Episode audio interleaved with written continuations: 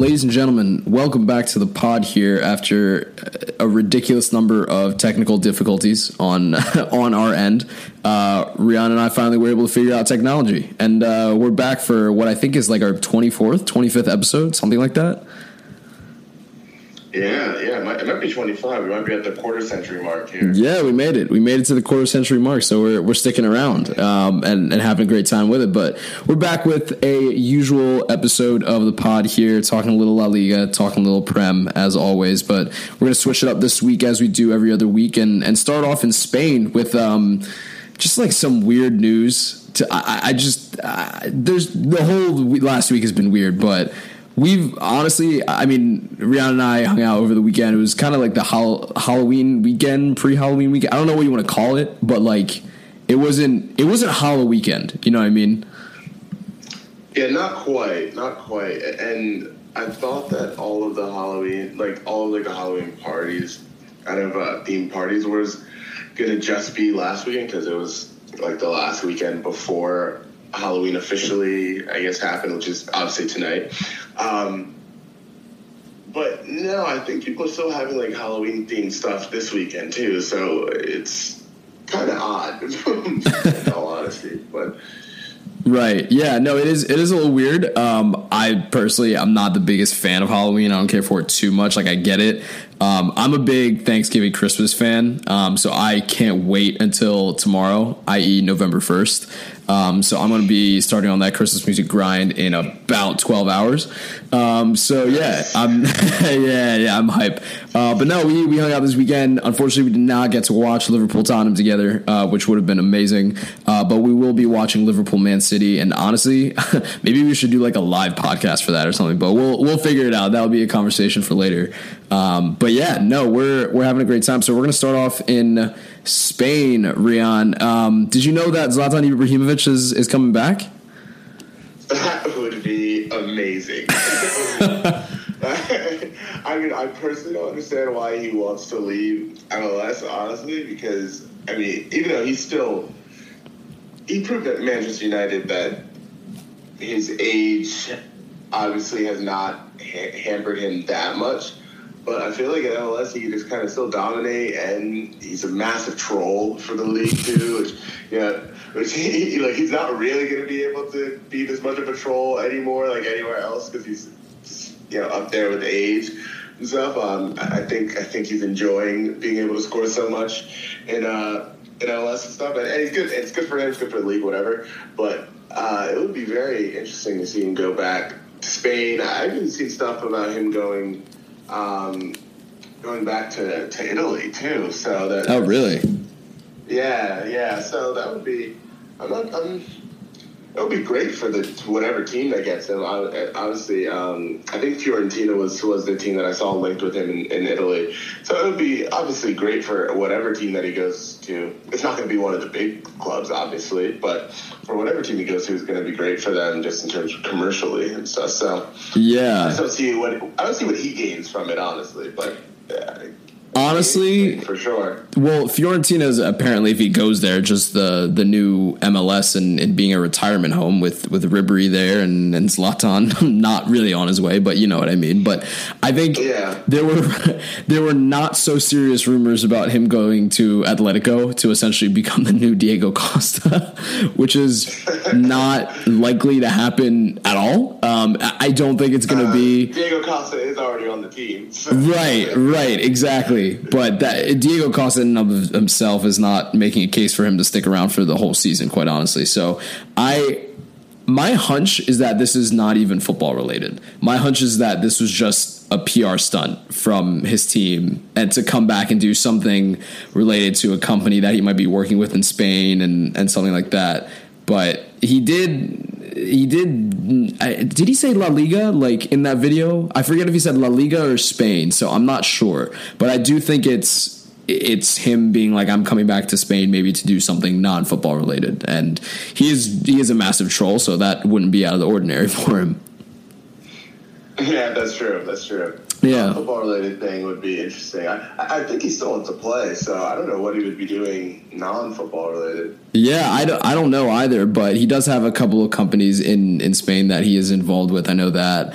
Um, but maybe he'll he'll go to what is now, I believe, third place Granada. Uh, yeah, maybe, maybe that would happen, but no, I don't. I don't yeah. think he will. But you know what I mean. oh, great. Yeah, that's. I mean, that's that's a good segue into um, our. I guess we're, we're, going on. We're starting with Granada here, right? You know, they uh, were top in La Liga for, for what, like three days? yeah, only three days. But uh, if I'm correct, they were just promoted. They were. They were. So it was uh, Granada, Mallorca, and Osasuna were promoted from the Segunda um, into La Liga this this year, and Granada have been on it. Ooh, that was my mic. Excuse me. Um, but they have been on an absolute tear through La Liga this entire season. They have only lost three games, which is the same number of Sevilla, same number as Athletic Bilbao, and the same number as Getafe, who most people who follow La Liga remember finished in the top six last year um, and just barely missed out on a Champions League spot. So this team is just absolutely running rampant right now. They've been very, very good away and at home, um, even more so at home. They did win the, I, I, believe they played yesterday, not today in midweek, um, and they lost. Um, or, sorry, no, they they won over the weekend. I lied. Um, they beat uh, Betis uh, one uh, 0 um, over over the weekend, and just somehow, well took the top spot, and I, I like I I'm I'm like still kind of in shock about that, you know. yeah, I mean, it, it is amazing for a club of their stature to be on top of uh, on top of Spain. What ten games into their uh, first season back, and you know they do it with. it's not like they're necessarily lighting it up, right? I mean, they're like they're uh, fifth here in goals, um, which is which that is pretty good for them for sure. Um, but you know they're pretty mid-table in terms of like expected goals, and you know they're 14th in in uh, shots per game. Um, so you know they're they're making the most out of their chances really, and and I think like defensively they're really they're very uh, aggressive. You know they're they're one of the one of the most, uh, I guess, active teams in terms of fouls. There's third in fouls per game. So, so, so you know, they they definitely don't make it easy on opponents. Uh, and, and, they're they're in this point now where um, I think I, was listening to your, your Spanish football podcast, and I think Sid Lowe said something saying the exact perfect thing that now at this point it's all great because they're definitely going to stay up. They you don't have right. any worries about them getting relegated. So you know, now no matter what happens for the rest of the season, you know, they were on top of the league after ten matches for, you know, granted, for only a little bit, a, a small amount of time, but that's that's going to be their story of the season. They're on top of the league, uh, like not after like three games. It was like it was after ten games, after like a quarter of the season, and, and they're going to be safe. And, and now everything is just it's it's just who I mean, it, not like who cares what happens, but you know that they're not going to go down. So this is just going to be a very fun season for, for them and their fans, no matter what. Absolutely, yeah. I mean, I, I don't expect them to go down at all. I I don't expect them to finish top six. I would say, and we do have our predictions for the rest of the season coming up um, towards the end of the Liga section as well as the Prem section. But uh, they it, the thing with Granada is that they really have been making the most of their chances. Like when you watch them play, even even irrespective of watching them play. Take a look at the stats alone. They don't have that many shots on goal, but the shots on goal that they have, they're clearly scoring. Um, and so they've been doing very, very well in that respect. And so I think it's really impressive that with not the strongest strike force in the world, I, I still do think that um, the core of their team is their their defense, uh, their defensive solidity. Um, but they they're an impressive team nonetheless, and to be top of the La Liga through uh, through ten match days, regardless of whether or not Barcelona and Real play the El Clasico, it's it's a feat. Um, and and shout out to them. And I, I think the funniest thing, uh, their their manager Diego Martinez uh, came out after the game. I believe it was it was a couple of weeks ago, but I think he reiterated over the weekend. He said something along the lines of, you know, we don't, we're not looking at the table. We're focused on how we're playing, which is just absolute bullshit. Like, of course, they're looking at the table.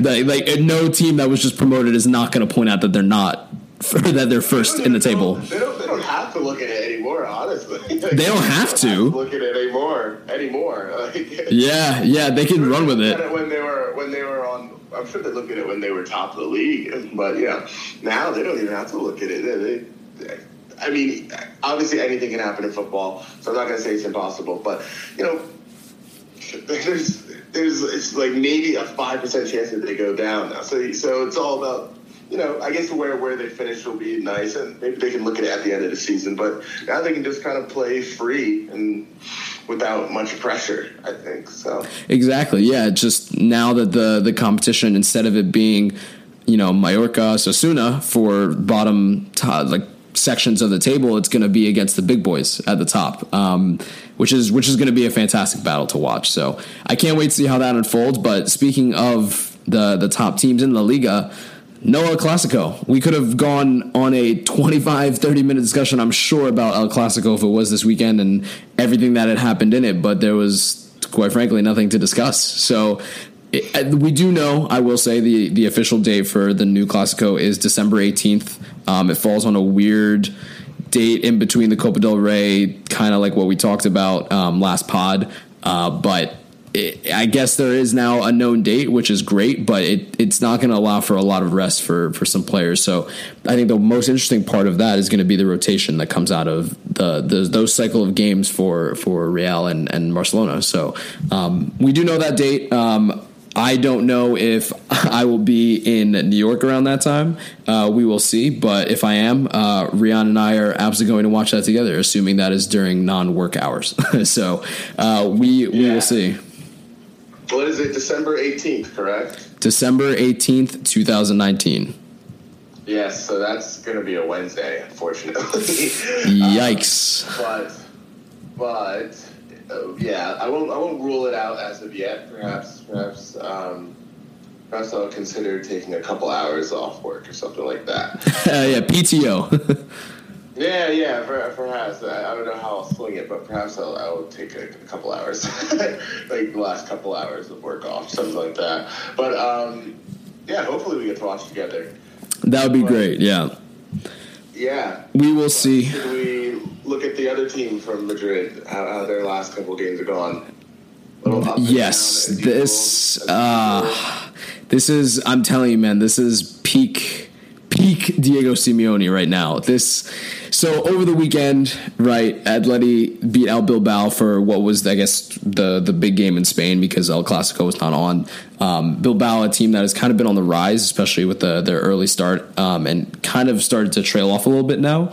Um, but they they got off to you know what I, would consider the first half of this game from Atletico, even though they scored through Saul, to be a very poor first half for them. I don't think they created a lot. Um, I mean, in total, they had two shots on target for the entire game, um, one of which was the goal. Um, but outside of that, in the first half, I was not impressed with them at all. Um, they they lacked possession. They lacked what seemed to be creativity.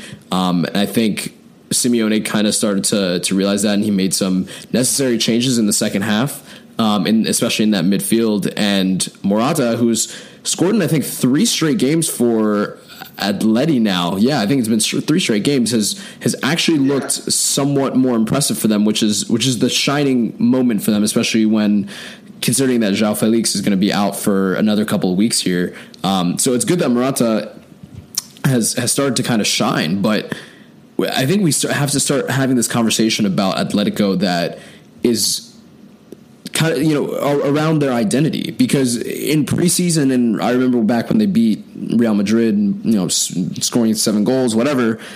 It, it, although it was preseason, preseason, but you saw almost this shift in character, or not shift in character. I think the character and the fight and the grit of the team stayed the same, but it, it's almost as though the identity was bound to shift towards more attacking football, towards more, you know, this this sort of elegance that we hadn't seen in the Simeone team. And I think a lot of people initially kind of expected that, but now they're they're squeaking out wins. They're they're just getting by, but you almost feel like they don't have to do much to squeak by. It's it's a weird balance. It's like they're always on edge, but at the same time, you never really feel like they're going to lose out on a game other than you know the Alaves game um, most recently, which they uh, conceded you know uh, a late goal, um, which was I believe yeah. on Tuesday. But outside of that, like I don't know, it, it, it's a weird team. I, I, expected more from them at this point in the season. Yeah, it's. I mean, I, I feel like we've talked about this. You know, it, we wanted the team to. We wanted, I guess, Simeone to evolve as a manager? In terms of playing style, um, because of because of just the profile of the players that he has now. The profile of the players that came in from this summer are more expansive type of player. Like they have more qual- more talent um, attacking wise, right? And, and molding them into being uh, solid defensively is should be easier, right? So uh, should, that should be the easy part. But it seems like nothing's really changed. Like they're still not creating that. I mean, they're still not creating enough chances to really be a team to challenge the the top two. Um, they're still extremely solid defensively, and, and, I agree with you that you never feel like they're going to lose a game, uh, but they're still kind of laboring to this uh, to these results in, in a sense, just attacking wise, not not um, not defensively. But, right. You know, you, but you know, it's it, they're, they're disappointing. I, I'm genuinely disappointed uh, because I thought we'd see a little more expansion um, attacking wise, but we're not. And um, you just kind of want the team to push on a bit. Uh, you know, uh, you want the club to push on. Like you, you spend a hundred, a hundred, um, or twenty million euros um, on one player this season who's who's not remotely like a defensive player, like not rem- like a player who's so wonderful attacking wise, right? Um, and such a beautiful player to watch at, at, with the ball at his feet. That you expect that the team is now going to push on a bit and, and be like really try to uh, get to the levels in every facet, facet of the game, try to get to the same levels as the, the top two when really they've still stayed in the same style and kind of grit is not it's not a bad thing, but you know, you you, you want them to be more exciting. I just want them to be more exciting. Um, but it's not something it's not something that you can really fault them for. He, it, it is his style, and, and if he's not doesn't want to change, and that's that is what it is.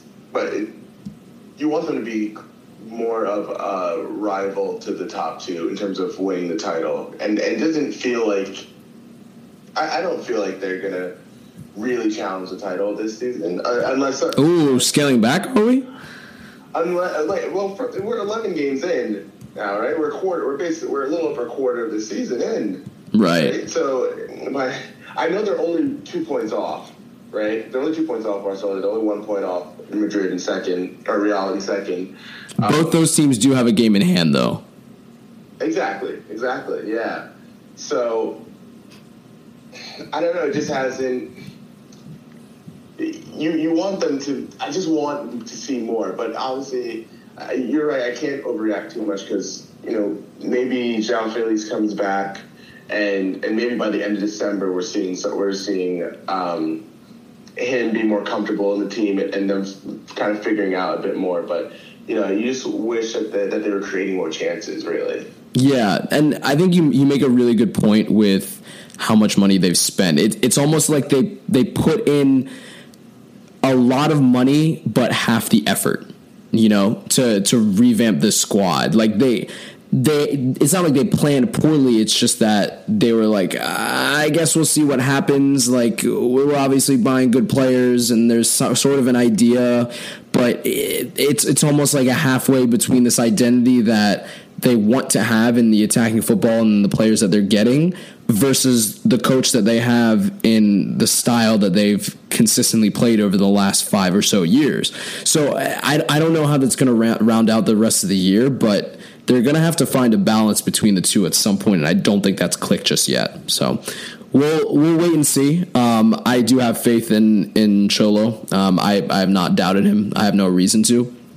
Um, but them being in fourth now uh, with a game behind the the leaders in Barcelona and Real um, is not the best spot. So we shall see. But you know, Barcelona and Real did actually play at midweek. This was obviously a scheduled match day, um, match day eleven, and both of them coming out with five goals of their own. Barcelona winning five one at home um, against Valladolid and Real Madrid winning 5 0 against the cucumber growers that are known as Leganes. So, let I, I, have a question for you. Mm-hmm. If I say that this game it doesn't okay if i say that during this game that messi is in fact the GOAT, do you think that's recency bias? Or do you think this is just a normal Tuesday, Wednesday, whatever? During this, uh, what this game made him the goat, or or, or what do you mean? You have to clarify. I, I, I mean, like, I I feel like during this game he showed why he is the greatest of all time, but at the same time people point to, you know, how he's been performing in the last couple of games with slow performances in, in Prague. Obviously, he scored a goal, but you know what I mean. Like, I, I still think he's performed very well, but I think now that he's gone pretty much back up to full fitness, um, this is this is peak Messi. Um, but I think that people try and detract. Sorry, I should have rephrased this better. But I think people try and detract from his legacy by pointing towards the quote unquote quality of the teams that um, that he's playing, but. Uh, I mean, just look at this performance. Yeah, yeah. You know, just just it was yeah. seriously something special. You can't do that. You can't. Yeah, you can't do that. Like, I, I, I don't think it'll be recency bias. I don't think you can. You can ever. In all honesty, I mean, I don't think you can ever um, think that you're that you're being uh, you're showing some recency bias for by saying that about Lionel Messi because it, he is arguably the greatest player, the most talented player that we that uh, we've ever seen. Right? Uh, I mean. Oh, you don't have to tell me that. Don't worry. We both agree that, that te- technically, I mean, technically, he's he, he's the most talented, like gift, most talented, most gifted player um, we've ever seen. And, and I think there was an interesting thing that um, Sid Lowe had said on on uh, on ESPN when he was speaking to. He said something when he talked with. Um, I don't remember the player's name, but um, this, art, this Italian that played with uh, Maradona at at Napoli, right? And he it was a great quote. He said that Maradona was Maradona was Maradona. You know, maybe like not even not every day, not even every game Maradona was Maradona, but Lionel Messi is Maradona every game, basically, like every game. Yeah.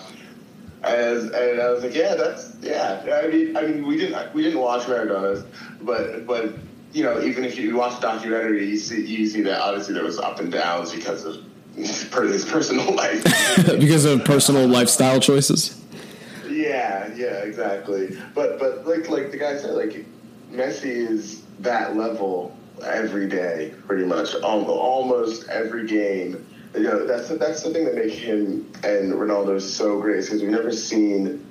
Granted, we've seen players who might be very close in terms of technical ability and even reach these heights for you know a couple seasons or something like that, right? But we've never seen this consistency at this level for you're talking about a decade for those two players, which is which is why you might say those are the two best players who've ever lived because of their consistency. Uh, so I don't think it's ever crazy or, or you can claim recency bias when you're talking about um, you're talking about Messi. Like when, when, when you look at a game like this and and, and he scores another beautiful free kick, he's a, he's amazing. That's 50, 50 free kicks in your career is just absurd. Yeah, yeah I agree.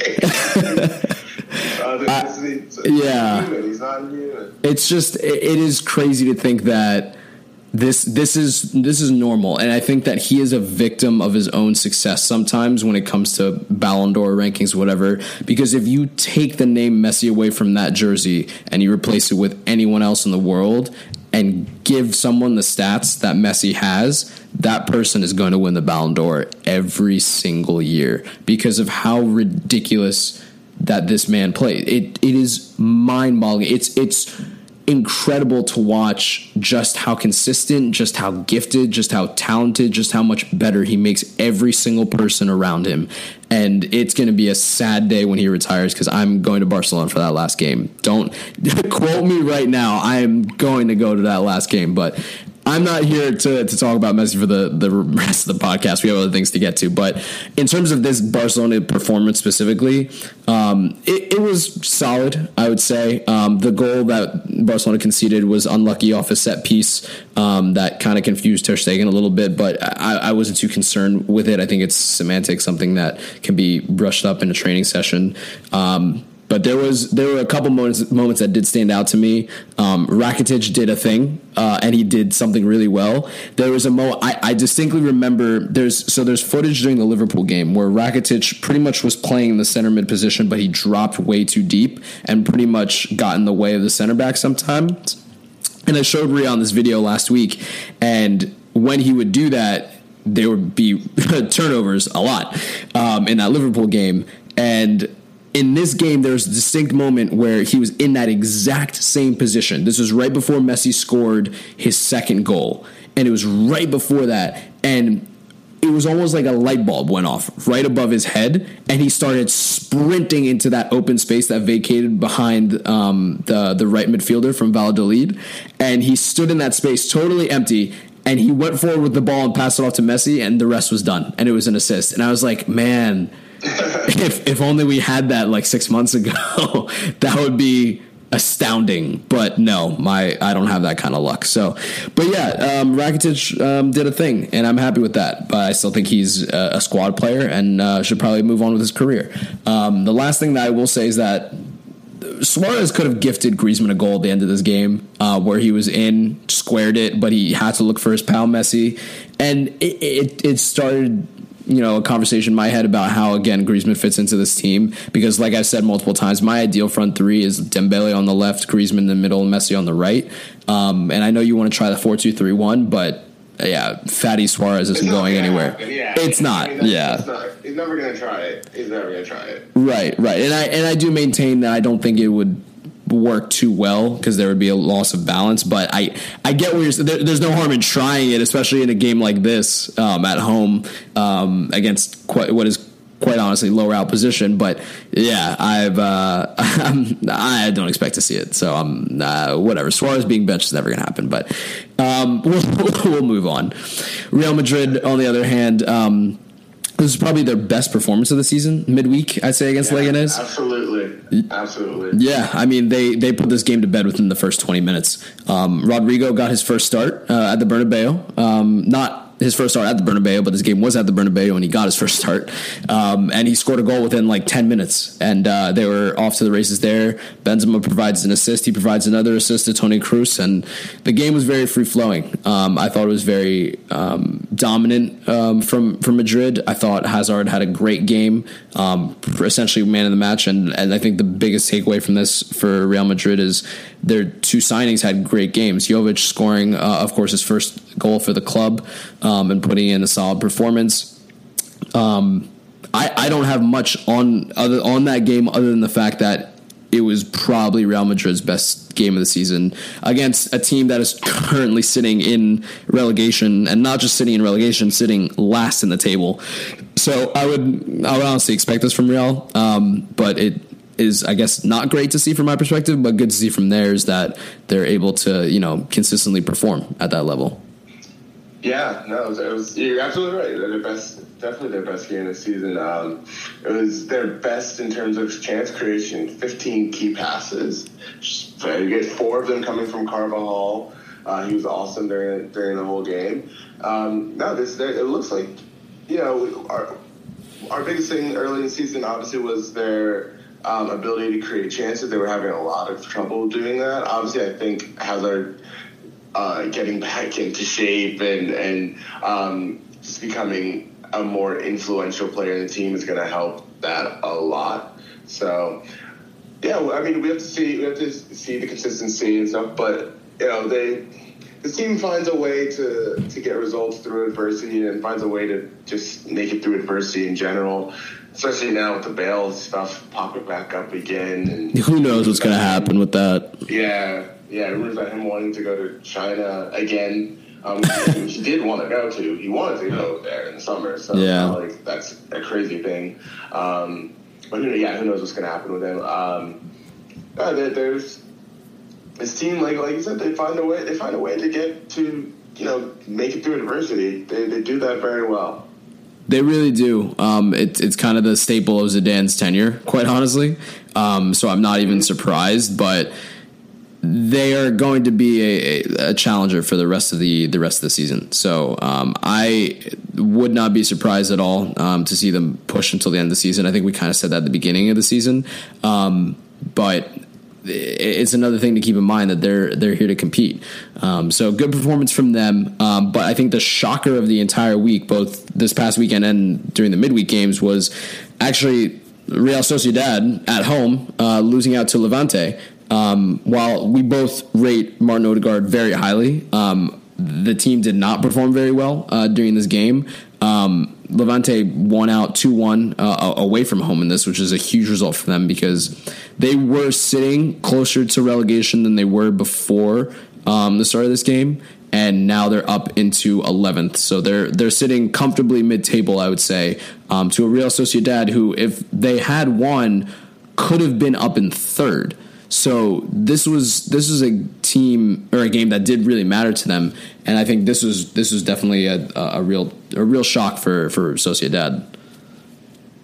Yeah, it's a tough, it's a tough one though because it's like you said, they're.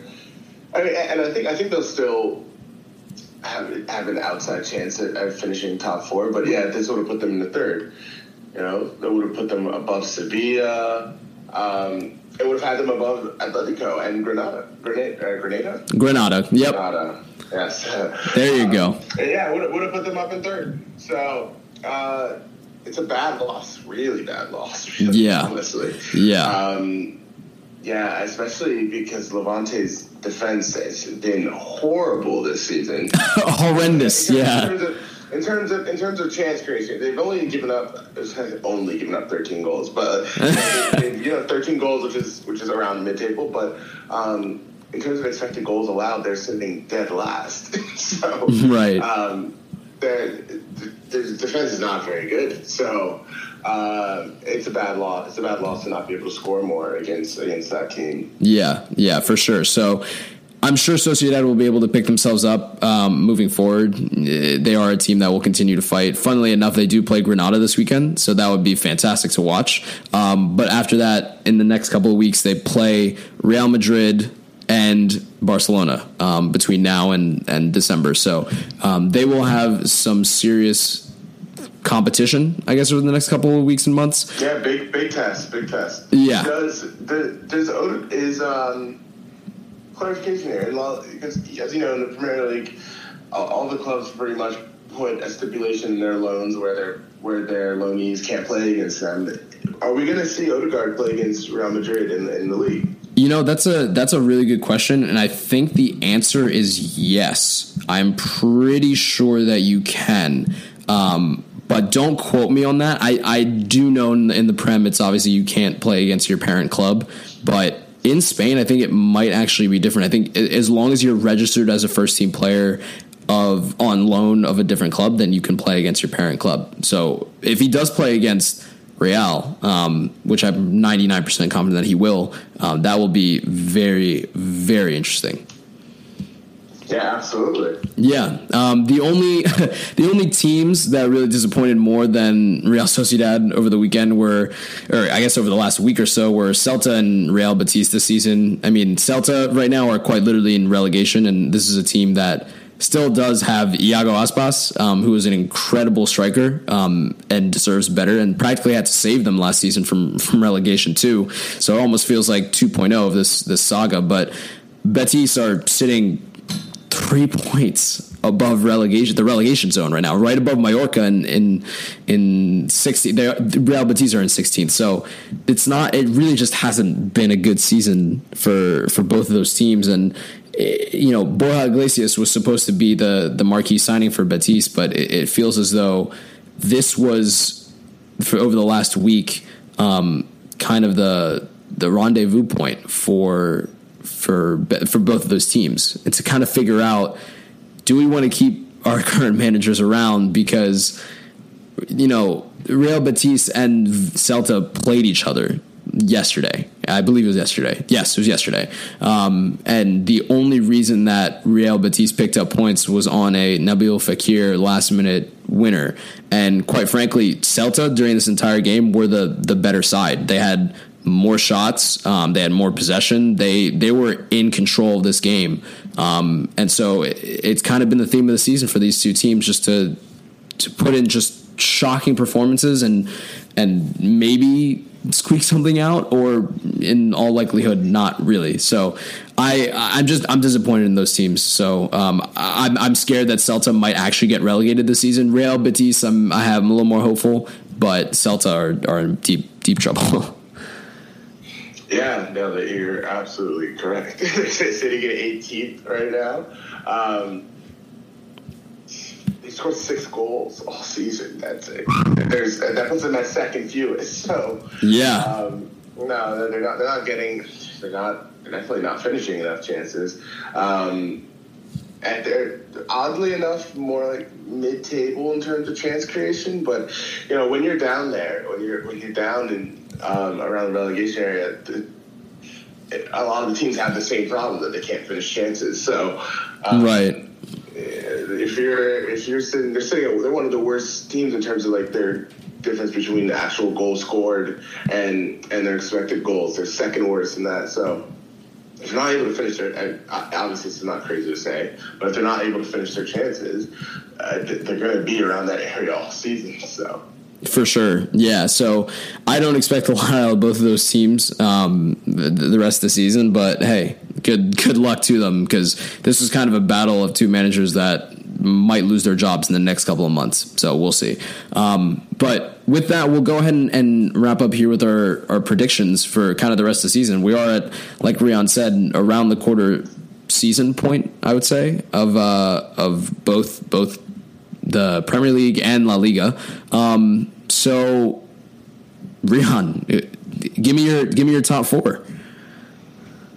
All right, top four. I, I mean, I, I, think the first two will be pretty standard, probably for each of us. Um, so I'm, I will. Like I said, I backed off a little bit. Um, I'm gonna I'm gonna say Barcelona finishes first. Hey. Um, yeah, yeah. Uh, Don't worry, we'll go out in the uh, the quarterfinals of the Champions League, so it's all good. Yeah, of course. um, uh, yeah, I, I, like I like what we're seeing. Uh, they figured out the midfield, and and I maybe maybe with more time they'll figure out the front line, and or maybe it won't even matter just because of the talent. Um, second, I'm going to go with Atleti. I, I, I think I think they'll somehow figure it out, and I just trust them more defensively than than Real. Um, I'll put Real Madrid in third, even though I, I think I, I, do think at some point it'll be a, close race in terms of the title. But maybe we'll maybe in, in March it'll be close. I think Barcelona will just pull away just uh, on pure talent front alone. But in fourth, uh, I'm gonna go with uh, Villarreal. I, am really. Yeah, they have they got the top scorer in the league. Um, they have one of the top. They have the top assist in the league in Santi Cazorla. or sorry. um, um, and, and they sit first in terms of expected goals. So, you know, they're creating lots of chances. They're second in terms of expected points. Um, they they, you, it's all about obviously will they be consistent enough, but but you know they're they've done so well so far, at least um, in terms of attacking. and their defending leaves a bit to be desired. Um, to be fair, but you know they're, they're sitting around mid-table in that sense. Uh, I, I, think I think they can, I think I'm to go bold. I think they finish fourth. That might have been the boldest thing that you said during our entire podcast episodes. I, other than maybe Atletico winning the, the, league, but I see actually what you're saying. Villarreal have been on a tear outside of losing to Eibar today, which is a, a tough opponent, quite frankly. Um, but man, that's that's bold to put them in, in top four. Um, my my top four is going to look like Barcelona as champions. Um, I've said that from the beginning. That's La Liga has essentially become their bread and butter, and we will look back, uh, you know, on Champions League defeats, etc. But the Spanish dominance has been absurd from them over the last 10 years. So um, I'm going to go Barcelona as number one. I'm going to go with Real stepping it up. Um, I do think they they claim that second spot um, after not doing so great the last couple of seasons. I'm going to go with Atleti in third. I do think they find their footing. I think they eventually get back to you know finding their feet, especially as João Felix comes back. And in fourth, I'm going to go with Sociedad. I think that this could be the year that Sevilla, Villarreal, Bilbao, all those teams miss out on that fourth spot because I don't know how consistent Lopetegui is going to be for Sevilla, and I don't know how consistent Villarreal is going to be in terms of getting actual points uh, from from specific games. Uh, you know, three points from games. So I'm going to go with Sociedad because um, I've been the most impressed with them and, and, their youth over the last couple of games. Um, so we'll uh, we'll have to see, and we'll definitely compare those results with this podcast uh, at the at the end of the season. Yeah, do you have any uh, re- relegation picks? Relegation picks. I do actually. I'm very scared that Vigo is is going to get relegated. I, a part of me says I think it could be the same thing as last season where they don't. Um, Espanyol being that low in the table is also very concerning. Um, but I'm going to actually go with Mallorca, Leganés, and oh, this it's so tough. I, Mallorca, Leganés, and Alaves. Those are my those are my picks. Uh, it's it's tough. I, I don't think that Espanyol and and Celta are. it's almost like they're too big to bust. You know what I mean? Um, so I, see, yeah. I'm I'm scared to say that, but that those are going to be my three picks. All right, I, am going to go with I'm going to go with Espanyol. I think Leganés gets just gets out of it because they Granted, they've, they've only got five points at the moment, and, and their goal difference is minus 14. but you're picking them to get out. I think I think they finished 17th. I think they'll I think they'll be able to just fit out of that area. Uh, I'm gonna go Espanyol, Mallorca, and uh, and Alaves. Nice. Okay, so not too different, other than uh, than Leganés there. Um, Mallorca are, are struggling as well. Um, so it, it's going to be a fun finish to La Liga this season. So with that, we're going to wrap up that La Liga section, and we've got a very fun Premier League section coming up for you guys soon.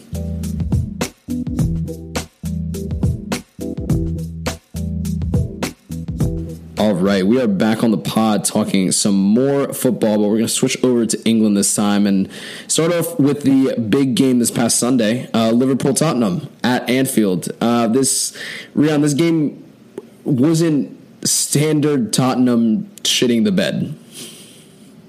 No, uh, they showed a bit of fight.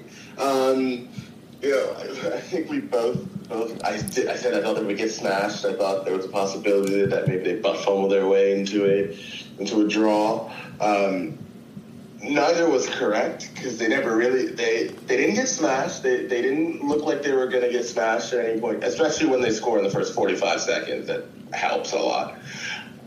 But um, they also never looked like they could even butt fumble their way into getting a draw. they're, they're, just so much worse than this team. Um, there's obviously some stuff there to with how they defended the fullbacks of Liverpool. Um, Michael Cockburn a good uh, article on the Athletic about how how just Tottenham really defended uh, the fullbacks by like having Sissoko cover uh, Robertson whenever the ball was switched to him, uh, rather than Eriksen, who was like actually on the wing.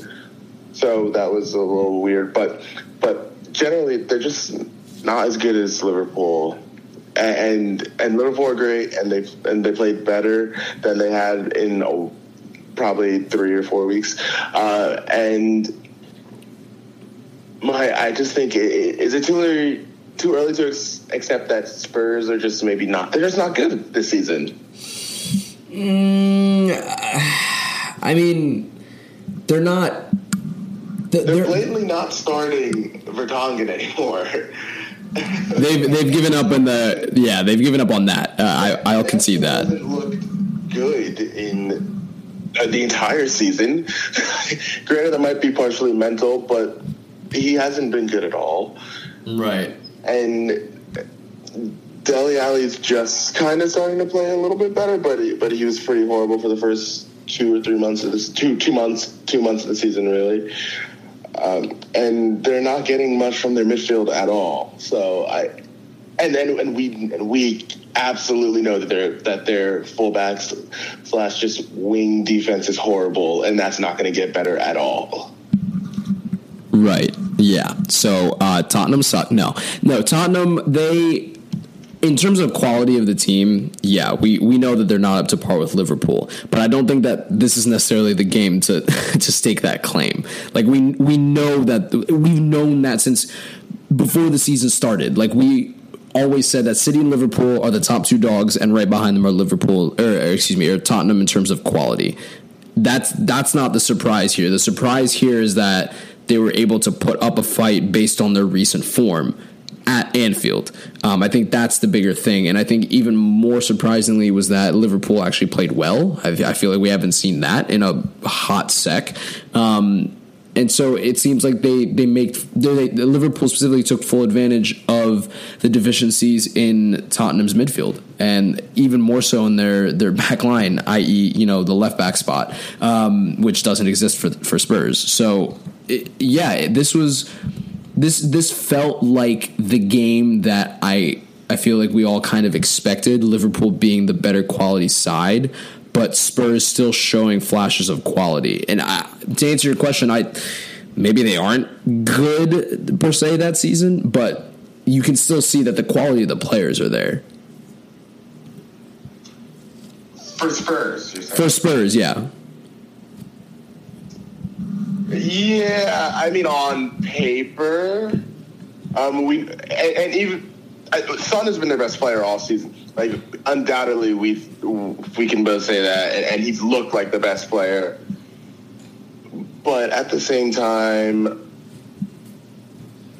uh, I, don't, I don't know. I don't know. The, the quality really hasn't been there all season. Um, even Alderweireld looks bad. like I, I, don't know. I, I, don't know. I'm really not impressed. With, obviously, I'm not impressed by this team, but I'm gonna say the only reason that I am not completely uh, ruling them out of finishing top four is because of just the incompetency incompetency of the squads around them that could be finishing in that in that area. So what, like like Leicester or something? No, no, no, not Leicester's incompetency. I mean, I mean the incompetency of like an, of Arsenal and United. Like, uh, if those two teams were just normal, they would be way ahead of Tottenham right now. So uh, that that kind of thing. Yeah, Leicester might finish above them too. I, Leicester has a great chance because, right? Again, the same reason. Yeah, no, I, I, I, get what you're saying. That's that's kind of fair. I, what are what are Tottenham in now after this game? Still eleventh. Uh, they are sitting in yeah eleventh. You're correct. Eleventh, twelfth. They're they're eight points off of eighth. Oh, sorry, fourth. Sorry, eight points off of fourth. Eight points off the eighth would be that would be amazing. That would be brutal.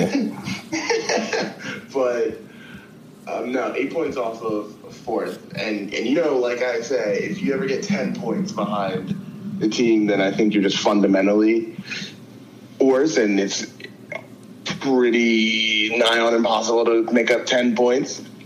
But uh, they're sitting four points behind fifth, so. So so so uh, so you're saying there's a chance. there's, there's a chance they might finish in Europa League spots. You're correct. That would be the saddest downfall of this team. That would be the saddest downfall of, of Pochettino, honestly, just going from the Champions League final to maybe we'll get into the Europa League. Um, but that's kind of the state of Spurs right now. But it, honestly, I think the number one thing with this game that Spurs were able to do, they put a band aid over a gash. I think that's the best way to phrase it. Like they they had a gaping wound that is just festering and they were able to maybe mend it a little bit with like a tiny band-aid, but it's going to need a lot more than just that. Yeah, they didn't even get the stitches. They, they actually just they put it's still like kind of infected. uh, a little bit. Right. So I, we don't have to say much on Liverpool. I mean, I, I always felt like the goal was coming. Um, even after Tottenham scored, they, they just dominated. Um, I think the interesting thing that we may look back on at the end of the season is that they similarly dominated Tottenham at home in the same way, in a way that City did. Although City, I like we, we, we looked at the stats of that, and and and that was maybe like a one in one hundred game that City doesn't win based on the chances and possession and whatnot. But in the end, City only got a draw on that game, and Liverpool get three points. So that could be a massive difference. Yeah. So outside yeah. of that, I, that, that that's that's really the biggest thing I'm, I'm taking away on the Liverpool side. Yeah, I mean that's a that's a very very fair takeaway. Um, I'm I'm very interested to see how the Liverpool City game goes now. Um, but we have obviously a couple more weeks until that. Actually, only two, I guess. Um, but yeah, I, I, I hear what you're saying. So I'm more interested to see how those two come together in, in two weeks' time. Um, obviously in City and Liverpool. But before that happens, we we have a couple other games to get to. Um, Arsenal are the new Spurs. Fun fact. Um, that is what happened this past weekend when Arsenal tied, or honestly, I think the better way of phrasing this is Arsenal gave up a two goal lead to Crystal Palace. Like, correct me if I'm wrong, but that's how I'm putting it.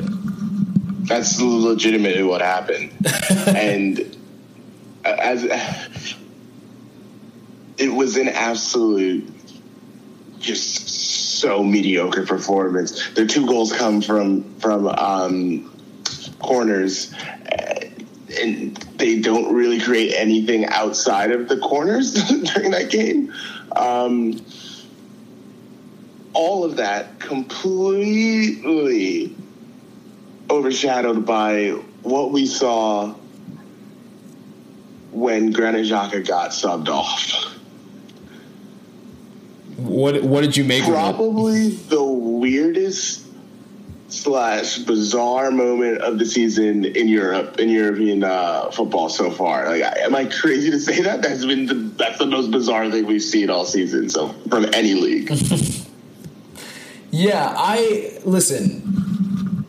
I kind of I kind of feel bad for him. Is that is that a bad thing for me to say? Like I I no, I think that's fair. I think it's fair. Yeah, I, I feel bad that a captain is being treated this way. I think that's absolutely terrible. But I also think that that wasn't the way to handle that. I think the best way to handle that would have not necessarily been reacting like that, but it's easier for me to say that sitting in my chair versus being out on the pitch constantly and hearing the things that Arsenal fans have been saying about him. But I, I, don't know. I think it's a weird situation, and I think that by I think by doing that specifically, he's invalidating his argument to remain as Arsenal captain. I think that he has an argument to be Arsenal captain, but I think that by showing that side of him, that it's stripping away from that argument as a whole rather than just taking it and then posting something about it later or handling it internally for that matter. Yeah, no, absolutely. I mean, I think it was bad on both sides. Honestly, you know, I don't think fans should ever outright boo an individual player. I'm all for booing a team, a team performance because have you, know, have you ever been to a Philly sports game?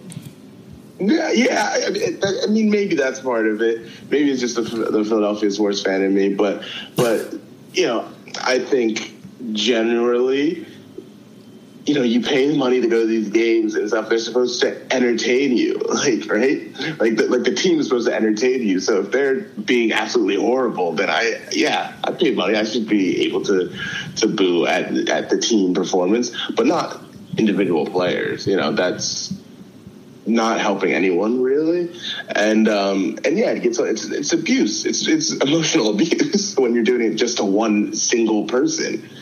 Um, but obviously, he doesn't react well either by basically like stoking the crowd to to um, to boo him and, and jeer at him even more. Um, and granted, obviously, he was upset at hearing that people were basically cheering that he was being taken off. Um, I put a lot of this on Emery because the man shouldn't even be starting matches with them, but Nice. It doesn't dude. help too that as he's walking off, he's he's giving he's literally telling everyone to fuck off and stuff, and then he throws the uh, captain's armband down and, and takes off the jersey and stuff. So it was bad on both sides, bad on both sides. But again, overshadowed and absolutely mediocre at best performance by Arsenal. Um, another one, really. Yeah, I mean, this is this is at home too. Right, that's exactly what I was going to say. This was at home in front of their own fans against a Crystal Palace side that, while they're actually pretty high up in the table, I think they're sixth. Right now, they're at least now they're sixth. Um, yeah, and so it's not like this is a bad side. Like they've been performing quite well. Um, they beat Man City, or excuse me, Man United as well. Um, but yeah, this was not this wasn't good football, and I, I'm curious if this, in your opinion, kind of adds to the Emery out train. Is does this add fuel to the fire? Does it push it over the edge? I mean, it does. It doesn't push it over the edge, I suppose, because I don't expect them to ever. I don't expect them to fire him unless they're basically unless we get to December and they're sitting in like Spurs position, like 11th and like eight or nine points off of fourth.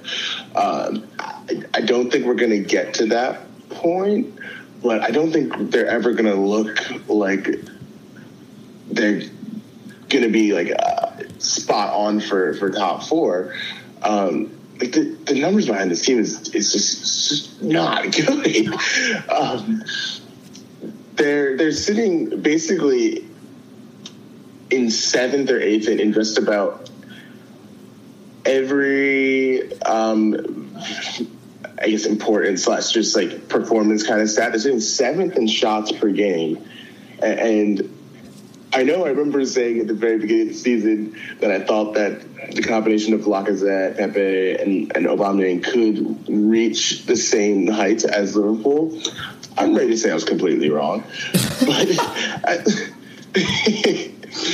I will throw a caveat in there that last season people really shit on like Jorginho because they didn't think that he was like very good because he only he only uh, pursued the only pass sideways and and and wasn't much of a creator. And now this season he's getting all these plaudits under Lampard. So I think it is possible that it might be the manager. I think I think that's something we have to think about when we criticize players. I mean, I'd I'd but, argue that it's actually likely, but yeah. Yeah, I, I, think I think it's the manager really more than anything. But um, then like you kind of look at just key passes for a team, and I know we've talked about this before that their their chance creation is not good. That you know they're sitting eighth in terms of key passes in the league, right? They're sitting behind West Ham. they're sitting behind West Ham, Sheesh. Aston Villa, and Bournemouth. Yeah, that's not good. That's not a side that's going to finish top four. yeah, not not at all. Not at all. They're, they're not looking like a type of team whatsoever. You know, so it, it's. I, mean, I, don't, I don't know what's going to change really. Um, that that I mean, what is going to change? Like, really, what is going to change? Well, nothing. Nothing. Exactly. I mean, some Arsenal fans are thinking. That, I mean, I know Arsenal fans have been thinking like, oh, we get Tierney and uh, we get Tierney and, and Bellerin back, and, and that'll and that and and maybe that'll change things. They're like, no, that's not going to change much. it's really not. It's not going to make you better defensively. We know that already. Right? And, and and remember when we talked about who we think the third best team is? You distinctly saying you think you or uh, we're talking about third, or maybe we're talking we're talking about third. Yeah, when we're talking about projecting to December and yeah, yeah. You you said you said Arsenal because you thought oh there's a better chance that they could pull off like consecutive wins and stuff. They can't.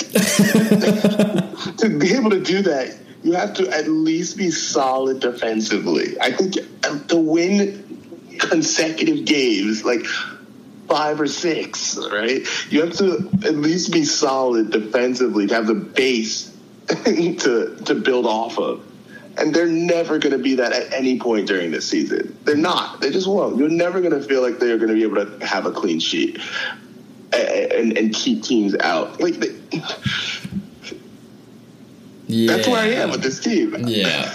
Yeah, well, o- over the next couple of weeks, this team, Arsenal obviously play Wolves and Leicester, um, two sides that will definitely make it tough for them. Wolves obviously beating City um, already this season, and Leicester absolutely running riot this season. Um, not even just with the Southampton game, just in general, um, doing very very well. Um, so it's not going to get any easy for easier for them. And I'm pretty sure they play City next month. Um, on top of that, so yeah, it's going to be a time and a half for them. Um, but do you want to move on to um, what is I know your favorite portion of this entire podcast?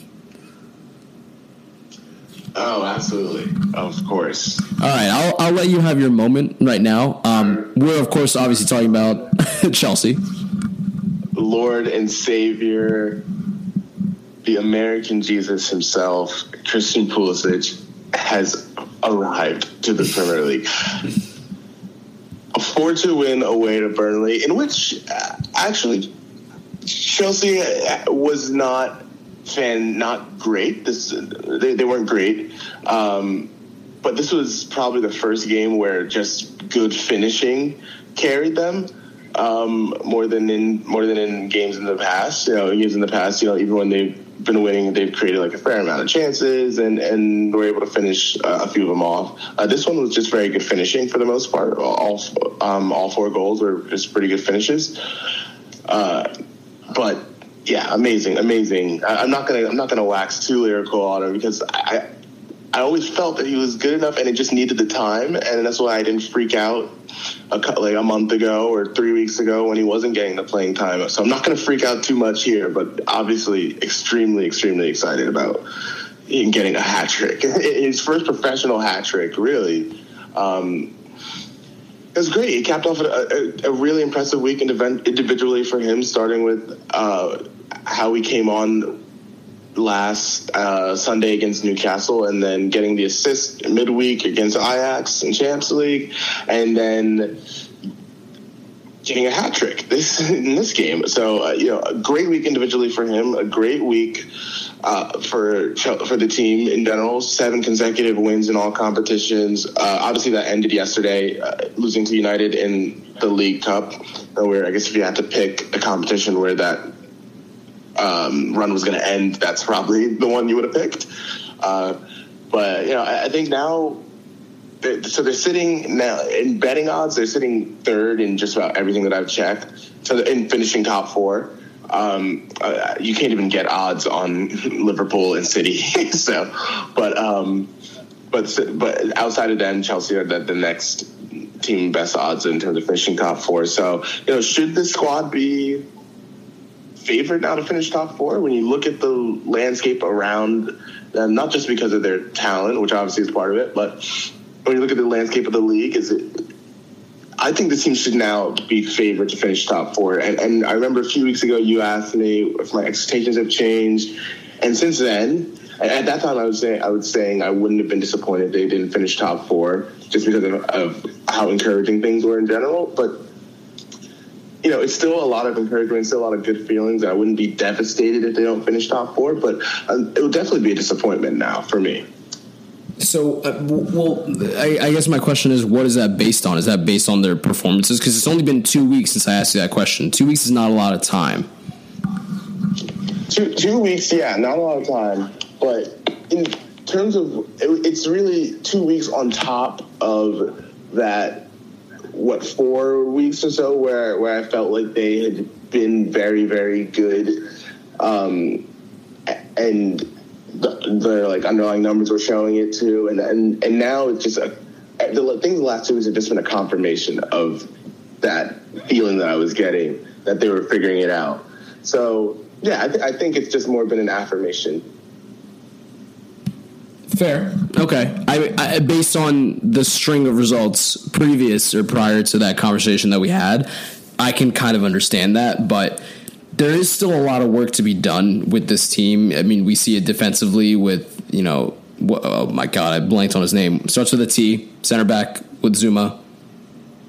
Oh, Tomori. Tomori, thank you. Um, with Tomori making individual mistakes and still with a couple of midfield twinks that need to be made tweaks not whatever but you know what i'm saying um, so I, I, yeah twink like twinkie that's i don't know that's not a word um, gosh It is a dictionary I won't say what it is. Yeah, please, please don't. I know. I, yeah, I know where you're going with this. No need. But um, yeah, so I, I don't know. I, I get that it would be somewhat of a of a disappointment if they didn't finish top four, but don't I, I don't think that should be the standard. Exact, like you know what I mean.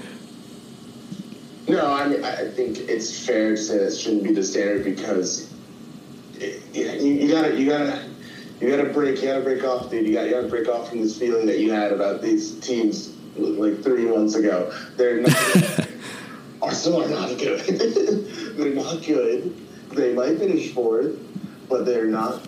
They're just not fundamentally a good team a lot of that has to do with the manager, I believe. But and Tottenham are not good this season either. You know, uh, and Leicester are genuinely better than those two teams. Uh, and then who else do we have? To, I guess United. United are in there. United are a little, a little better than we give credit for, and I'll kind of expand on that a little later. But but uh, that is a very bold, bold claim. Oh yeah, well, you'll see. Um, but no, I, I think you have to look at just the landscape of the league right now, and and just how things are trending. I, I, I think this team can still only get better because, like I said before, they still have Loftus-Cheek to come back, and they've played this almost this entire season without their best defender. It was Antonio Rudiger. Right? That's something to think about too. Fair. Yeah, uh, there, there are still improvements to be made. Um, and I fully agree with you that this team should, on paper, only get better. We'll see if that comes about because over the next couple of weeks, they play uh, well, I, I, I want to say a, a, tough Watford side, but then, well, City when it happened. So they do play um, Man City, obviously, um, and they have tough games against Ajax and Valencia in the Champions League. Um, but I will say that their Premier League schedule is relatively straightforward, playing um, not so difficult opposition outside of maybe Crystal Palace um, until around Christmas, where they have to play um, Chelsea. So, or excuse me, Tottenham. Um, and so, yeah, I, I think you should rightfully have high hopes for this team, but yeah, like I said, don't have the top four be the only standard because coming into the season, Lampard still did need time and, and need the adjustments that he saw um, as being necessary uh, to be made. So uh, I, I, would say allow for that to still be a factor. I, I, I will be. I will still temper myself. I mean, they play City in three weeks away from home, and you know they lost six one there last season. And I'll take anything that's not that result as a success. Yeah, that's also very fair. Um, I don't expect them to, to lose 6 1 again, um, but it will be a very, very difficult game, no doubt. Um, but we'll go ahead and wish them the best and move on to, uh, I guess, United won. I, I guess they did a thing. They did win. They won 3 0. It's probably their best performance of the season. Um, I, I, I, guess outside of the, the first game against Chelsea, but but obviously we, we agree that was a bit of a weird game. But this was a comprehensive win. And I just have to keep going back. Their defense is very, very solid. Stop right? this and nonsense. It it is. It is. The defense actually it's actually quite good. And Maguire curry is just absolutely, and not just Maguire actually, but Wan Bissaka too. Wan Bissaka and Maguire have come in and solidified their defense. They're still sitting at best in the league in terms of expected goals allowed. They're still not giving up many chances, right? Uh, and yes, their, their chance creation is not great. We know this, but Martial coming in makes things a lot easier for Marcus Rashford.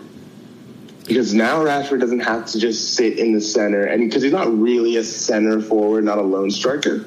Yeah. Now you saw in that game, he was kind of on the wing sometimes and cutting inside, and, and Martial being in there allows for him to do that.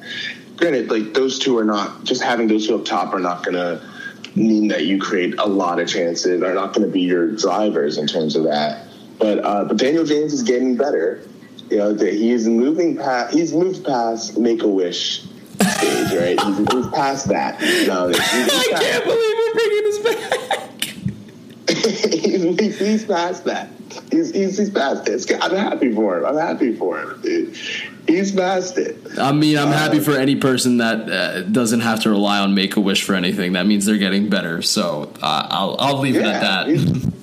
Yeah, it's no longer he's yeah he's, he's he's fully recovered. You know, he's back at home and stuff. You know, he's he's he's doing well. He's a good, it's a nice nice story now. Um, but he, he was good. In the, he was very good in the game, and, and he's genuinely been a good signing for them. And I think that Pogba coming back but here's the thing: Pogba coming back is he's not going to make them any worse at chance creation. Like, right? I'm not. Like, in, well, you'd you'd hope not. He's he's not going to make them worse in terms of creating chances. There's no way. That's just not possible. at worst, at worst, they'll be the same, and having Paul Pogba at least mean a bit more possession. Like that's that's the base. Right. Uh, and if Martial is is healthy, I think he and Rashford could form a pretty good partnership up top. Yeah, I mean you're not wrong, but it would it would just be a, a dual striker partnership, right? That's what you're thinking.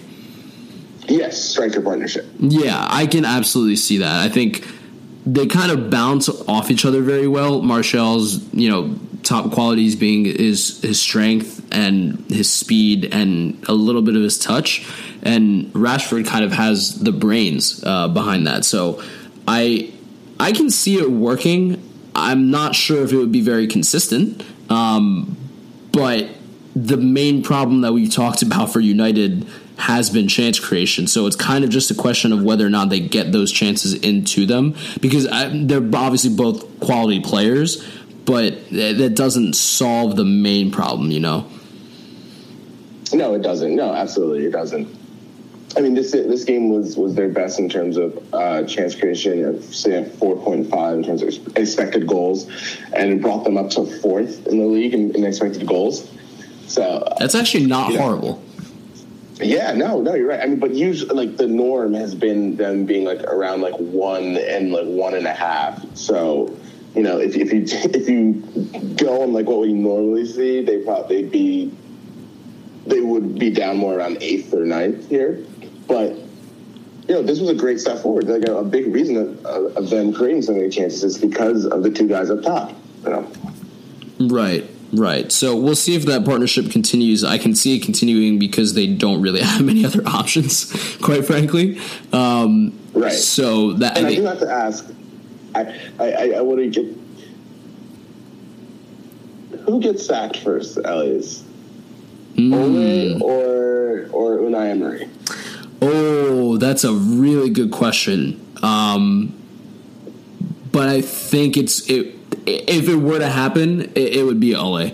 Um, I think it's hard to, uh, mainly because it's harder to make a case against Unai Emery for this current moment. I know that sounds weird, but what I'm trying to say is that it feels like everything is unraveling right now at Arsenal. But if they're able to get a couple of, a couple of results over the next four weeks or so, then I think that alleviates the pressure a little bit, especially if they're able to sort out this captain uh, captain's issue. But for United, the constant problem of them dropping points and losing games will always be there, just purely because the talent is not there. And I don't necessarily think that's Ole's fault, but I also don't think that Ole is the man to lead them forward. Um, so yeah, I, I, would I would probably say Ole. I, I mean, what would your answer be? Yeah, I'd probably say Ole too, but I, I, think a lot of it because of I think just the nature of Arsenal. I, I don't think they're a type of club to do that. But it's not not really going to be. For, I mean, I totally get your whole talent thing because on paper, yeah, yeah, um, Arsenal are, are overall a more talented team. But man, you can't quit off them, dude. You keep saying this. Uh, I know, I know. Results in the next couple weeks, they'll be like you keep, you keep thinking that they're just gonna they're just gonna like, put together wins and stuff. Like I know they're not that Maybe team. They will, but they won't do it convincingly. Right, right. I know they're not that team, but it it feels like the likelihood of them being able to do that compared relatively to United is much greater. I'll get, I'll say that. Yeah, I think that I think that's a fair thing to say. Right. So that's where my my justification comes in. But obviously, I, I do think that both both of those coaches will be around probably until the very least the end of the the end of the calendar year. So we'll see what happens there. But I guess the last game that we have to to really talk about this from this weekend was um, the the absolute carnage. Uh, that was Leicester Southampton in an absolute monsoon um, town in Southampton in the south of England. Um, I think I think that qualifies as something that's along the lines of assault. Yeah, I think that I think that belongs on like Pornhub. Perhaps Brazzers, Brazzers, Brazzers, uh, Brazzers, Brazzers, actually. but yeah, that was really rough. It was just a we we looked at we watched we we saw all the goals right they, and we were like oh well a few of these were really good but most of them were pretty simple like i mean not, necessarily the finishes themselves were, were very good i think on all of them but you know like the construction of the goal like for maybe like five or six of them were just super easy. Gar- garbage. Obviously, when you go down to ten men, and exploit the space. They exploited it really easily. Right. For a team that clearly showed that they don't really care about defend, well, not literally, but they they really had no intention of defending well because. I mean, we like Rian said, like we watched all of these goals together, like individually, and we were like, maybe six or seven of them could have been prevented from just simple defending structures or individual errors being fixed. It wasn't like it wasn't. I honestly don't think that this scoreline like showed how the game should have gone.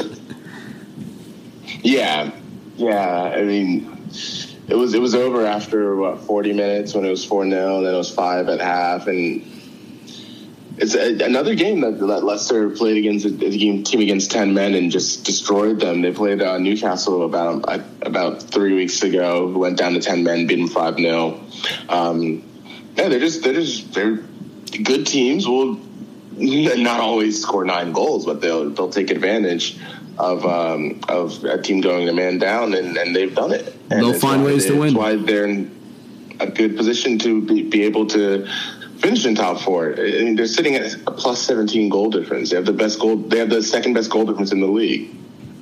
That's amazing. I mean, Leicester have really made a comeback um, over the last 12 months or so. Quite honestly, um, I I'm hesitant to say that they'll finish top fourth because we have a long way to go still in the season, but things do look good for them. I will I will say that. Yeah, they've been absolutely. very consistent, and I I don't know. I know you you wanted to do you know season predictions for the rest of the season and and where people will finish, but I mean, where where do you put Leicester in in that season prediction? So I agree with you. I don't think they'll end up finishing top four because yes, they plus 17 goal difference is, is amazing, and usually that's pretty telling of how dominant a team is. But you know, when you boil it down, two games that against 10 men team in which they scored nine goals and five goals, and there's 14 of your plus 17 right there. So it shows they actually they actually don't really dominate teams. Um, so I don't I don't think this is very sustainable. Um, although I think they'll be they'll finish in at least sixth. At worst, I think they'll finish sixth. Yeah, I think that's very fair. I don't think that they will finish top four. Um, my top four looks like this. I do think City once again regain the title. Um, I've said that from the beginning. I think that this is kind of theirs to lose. Um, and unfortunately, I don't think it's Liverpool season. But I think City come out on top. I think Liverpool in second. I still think Arsenal in third. Don't shoot me. Um, and oh, man. it's also teams like like heroin to you. You cannot, you will not give up on them. I won't because I think they're talented, and I think they they almost need to figure it out. Um, and then I'm going to go. They feel so good. They feel so good, but you know, you know they're bad for you. You know that fundamentally they're bad for you, and you just can't give up on them. Yeah, I yeah, that seems way too accurate actually. Um, but for fourth, I'm actually going to go with Chelsea. So there, happy. Yeah, I'm happy. I'll, I would take fourth, absolutely. well, there you go. That's my season prediction. Do you want to do you want to round off yours? What did you say for yours again? So yeah, I'm gonna stay with City as well. Um, I don't think it's theirs to lose, but they are sitting only six points back, and we're still very early in the season. They still have to play Liverpool twice. It's in their hands. And I will go second. Obviously, Liverpool. Third, I'm gonna say Chelsea because I've I've been on the bandwagon of they're the third Just best stop. team in the league for about a month and a half now, and there's and you can do literally nothing to disprove that uh, in fourth, in a shock that'll probably that might honestly shock you more than my fourth in Spain. Really? I'm gonna say United finished fourth, dude.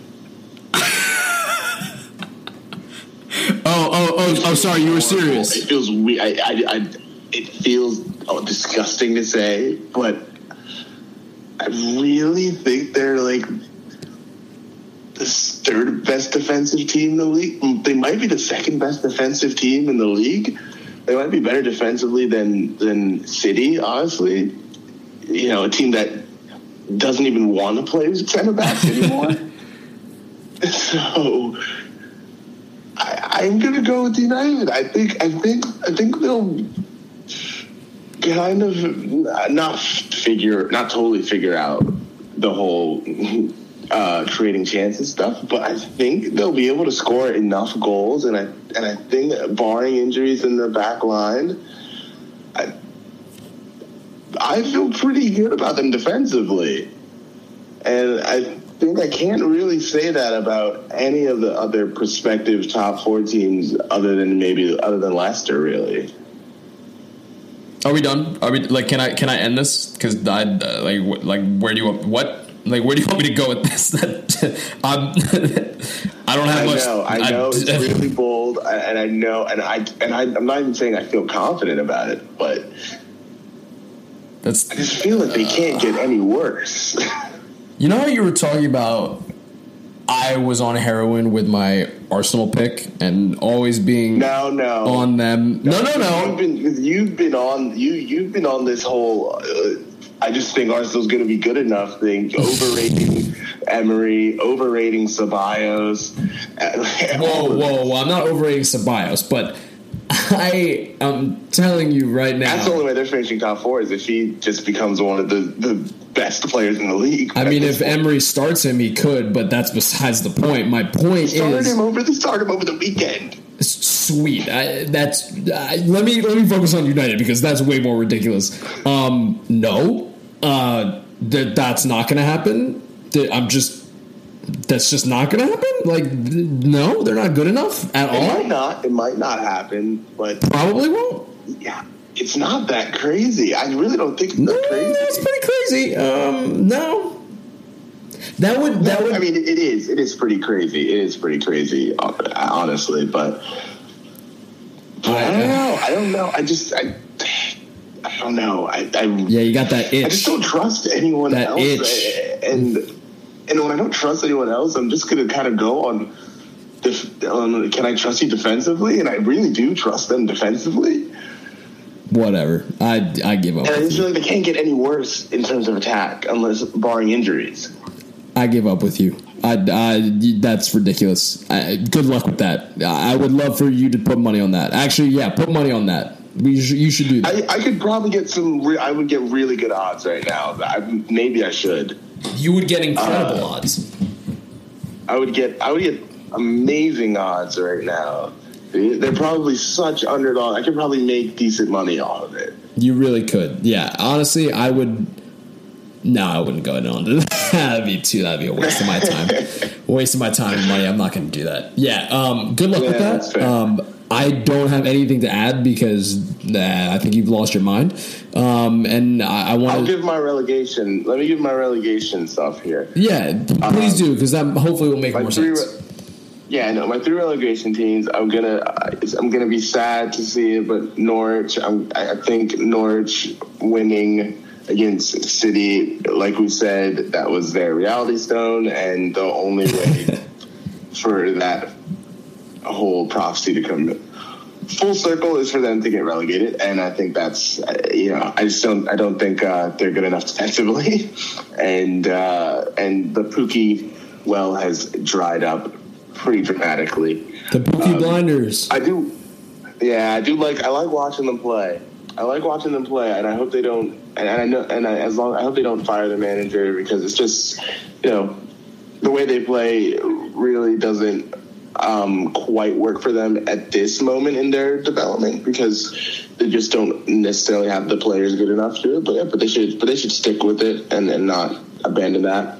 Um, the team that I think will finish 20th, I think will be Newcastle. I still think they're absolutely despicable, um, despicably bad. Oh my god, I, they are by far the worst team to watch in the league uh, because they pretty much got the, the only manager in the league that just does not care whatsoever about attack. Like even Sean Dyche scares somewhat, and like there's at least some talent on Burnley to score goals. Like this, the Jay Rodriguez goal over the weekend was just was the best goal of the weekend and arguably the best goal in the, the Premier League season so far, scoring from like 40 yards out.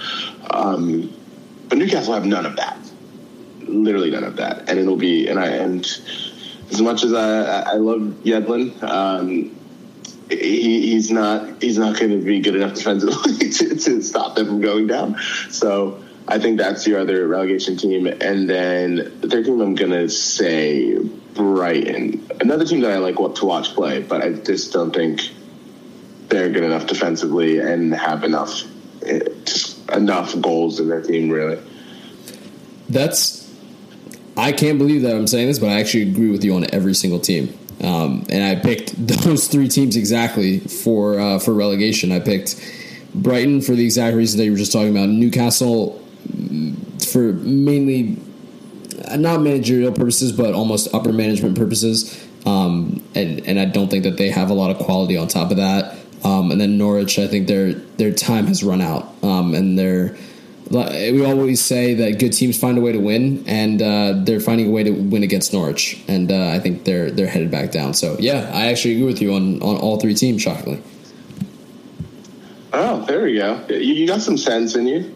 Really, you? Uh, I'm not even after that United thing. I'm not even gonna. I'm not even gonna bother. But anyway, those are our thoughts on the uh, the Premier League here. With that, we are going to go ahead and wrap up this week's pod. Uh, we know it was a little longer than normal, but we have a lot of good content that we had to go over. So, with that, Rian and Elias here signing off. Take care, guys.